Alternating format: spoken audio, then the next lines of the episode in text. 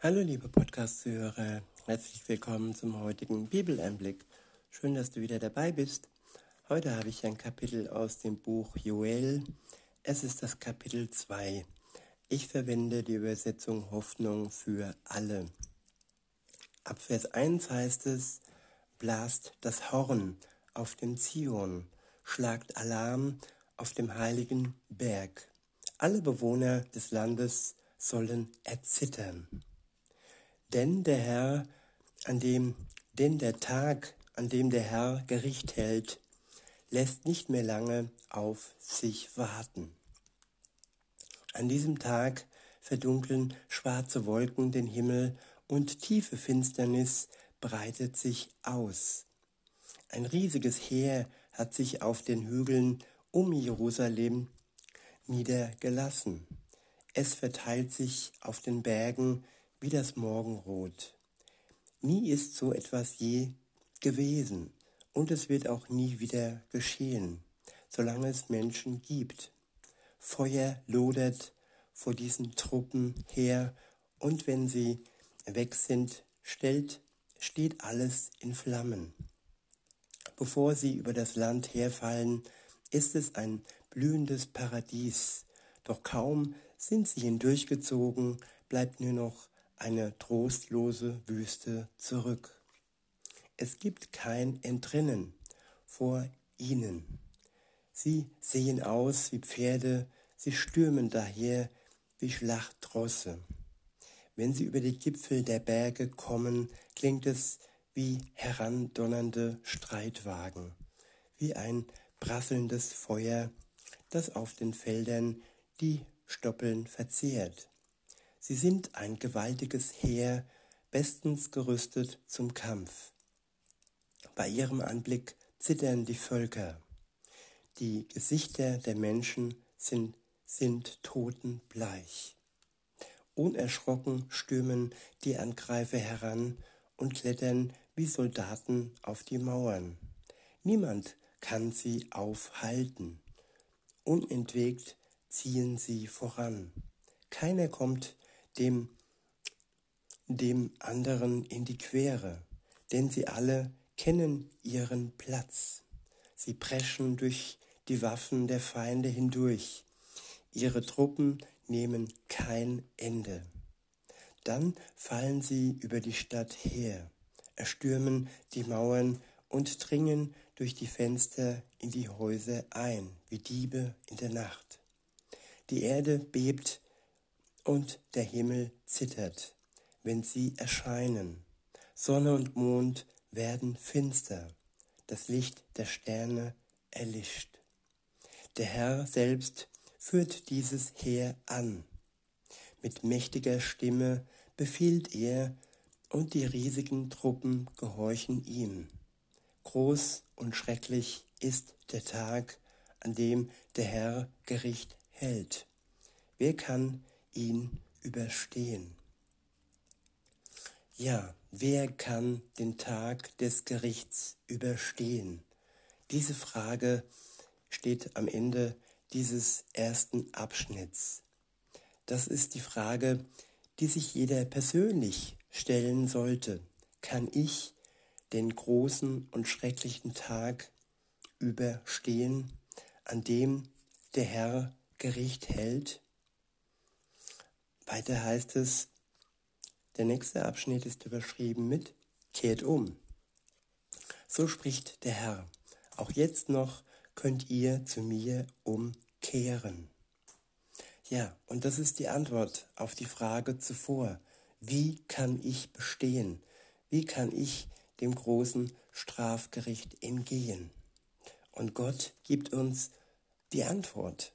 Er sagt, ich wiederhole, auch jetzt noch könnt ihr zu mir umkehren. Tut es von ganzem Herzen, fastet, weint und klagt. Die Umkehr zu Gott ist erforderlich, dass wir dem Strafgericht Gottes entgehen. Und umkehren können wir nur mit ganzem Herzen, indem wir fasten auf alles verzichten, was uns hindert, zu Gott zurückzukehren und indem wir, indem uns die Tränen kommen und indem wir klagen über das, was wir getan haben, über unsere Schuld und über die Last, die sich angehäuft hat und zwischen uns und Gott wie ein riesiger Berg sich angehäuft hat. Ja, die Umkehr ist nötig und die Erlösung durch Jesus Christus ist vollbracht. Wir müssen sie nur in Anspruch nehmen. Er starb für uns am Kreuz und all die Last und all das, was uns trennt von Gott, dem Vater, das hat er beseitigt. Er hat es mit ans Kreuz genommen. Und wenn wir dies in Anspruch nehmen, dann können wir umkehren und dies von ganzem Herzen tun. In Vers 13 heißt es, ja, zerreißt eure Herzen vor Trauer und nicht bloß eure Kleider. Tja, Kleider sind äußerliche ja, Stofffetzen, sage ich mal, und sie sind nur äußerliche Zeichen. Innerlich ist unser Herz krank geworden, innerlich ist es böse geworden und dieses kranke und böse Herz müssen wir mit ans Kreuz geben, mit zu Jesus ans Kreuz, es bei ihm zerreißen lassen, damit er uns ein neues, erneuertes Herz schenken kann. Weiter heißt es, kommt zurück zum Herrn, eurem Gott, denn er ist gnädig und barmherzig, seine Geduld ist groß und seine Liebe kennt kein Ende.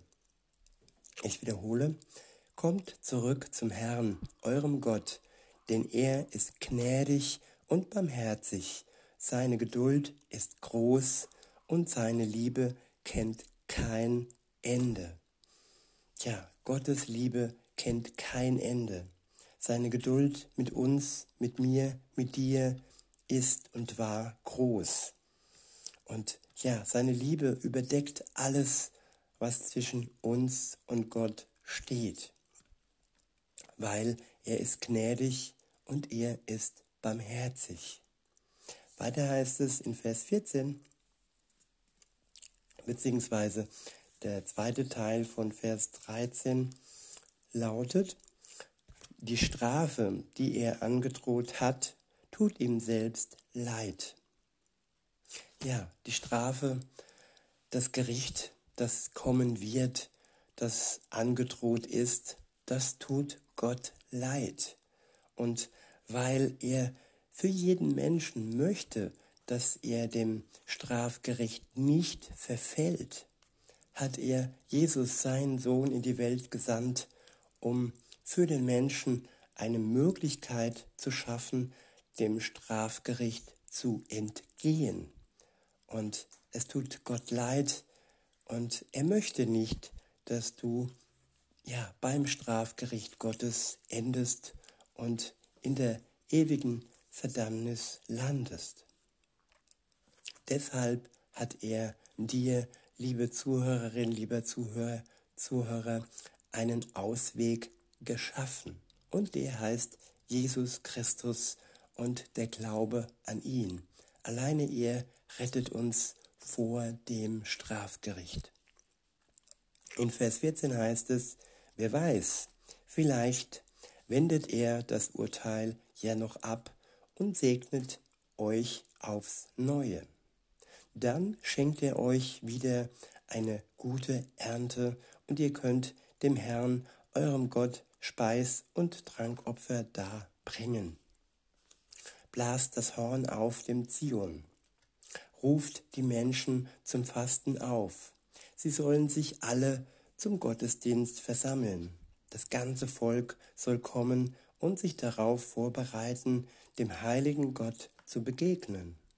Ruft alle herbei, vom Säugling bis zum Kreis. Selbst Braut und Bräutigam müssen ihre Kammer verlassen und kommen. Ihr Priester, ihr Diener des Herrn, weint im Tempelvorhof und betet. Herr, hab Erbarmen, mit deinem Volk. Wir gehören doch zu dir. Lasst nicht zu, dass fremde Völker uns verspotten. Warum sollen sie uns verhöhnen und rufen, wo bleibt er nun, ihr Gott? Der nächste Abschnitt ist überschrieben mit Der Herr erbarmt sich über sein Volk. Ab Vers 18 steht, da erwachte im Herrn die leidenschaftliche Liebe zu seinem Land, und er hatte Mitleid mit seinem Volk. Er antwortete ihnen, ich schenke euch wieder so viel Getreide, Wein und Öl, dass ihr genug zu essen habt. Ich setze euch nicht länger dem Hohn und Spott anderer Völker aus. Den Feind aus dem Norden jage ich fort von euch. Ich treibe ihn in die Wüste. Seine vorderste Truppen stürze ich ins tote Meer und die letzten ins Mittelmeer. Überall wird es dann nach Verwesung stinken. So strafe ich euren Feind, denn er hat euch Gewalt angetan. Ihr Felder, seid nicht länger bekümmert, freut euch und jubelt, denn der Herr hat ein großes Wunder getan. Ihr Tiere in der Steppe, habt keine Angst mehr, euer Weideplätze, eure Weideplätze sind wieder grün.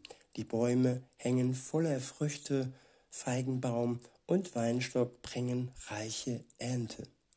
Auch ihr, die ihr auf dem Berg Zion wohnt, freut euch und jubelt über den Herrn, euren Gott. Wie treu und gerecht ist er. Er schenkt euch wieder erfrischenden Regen im Herbst und im Frühling, so wie er es früher getan hat. Auf den Dreschplätzen häuft sich das Getreide und aus der Kälte fließen Most und Öl in Strömen. Gott lässt euch sagen, das ganze Heer von Heuschrecken, das über euch hergefallen ist, war von mir gesandt.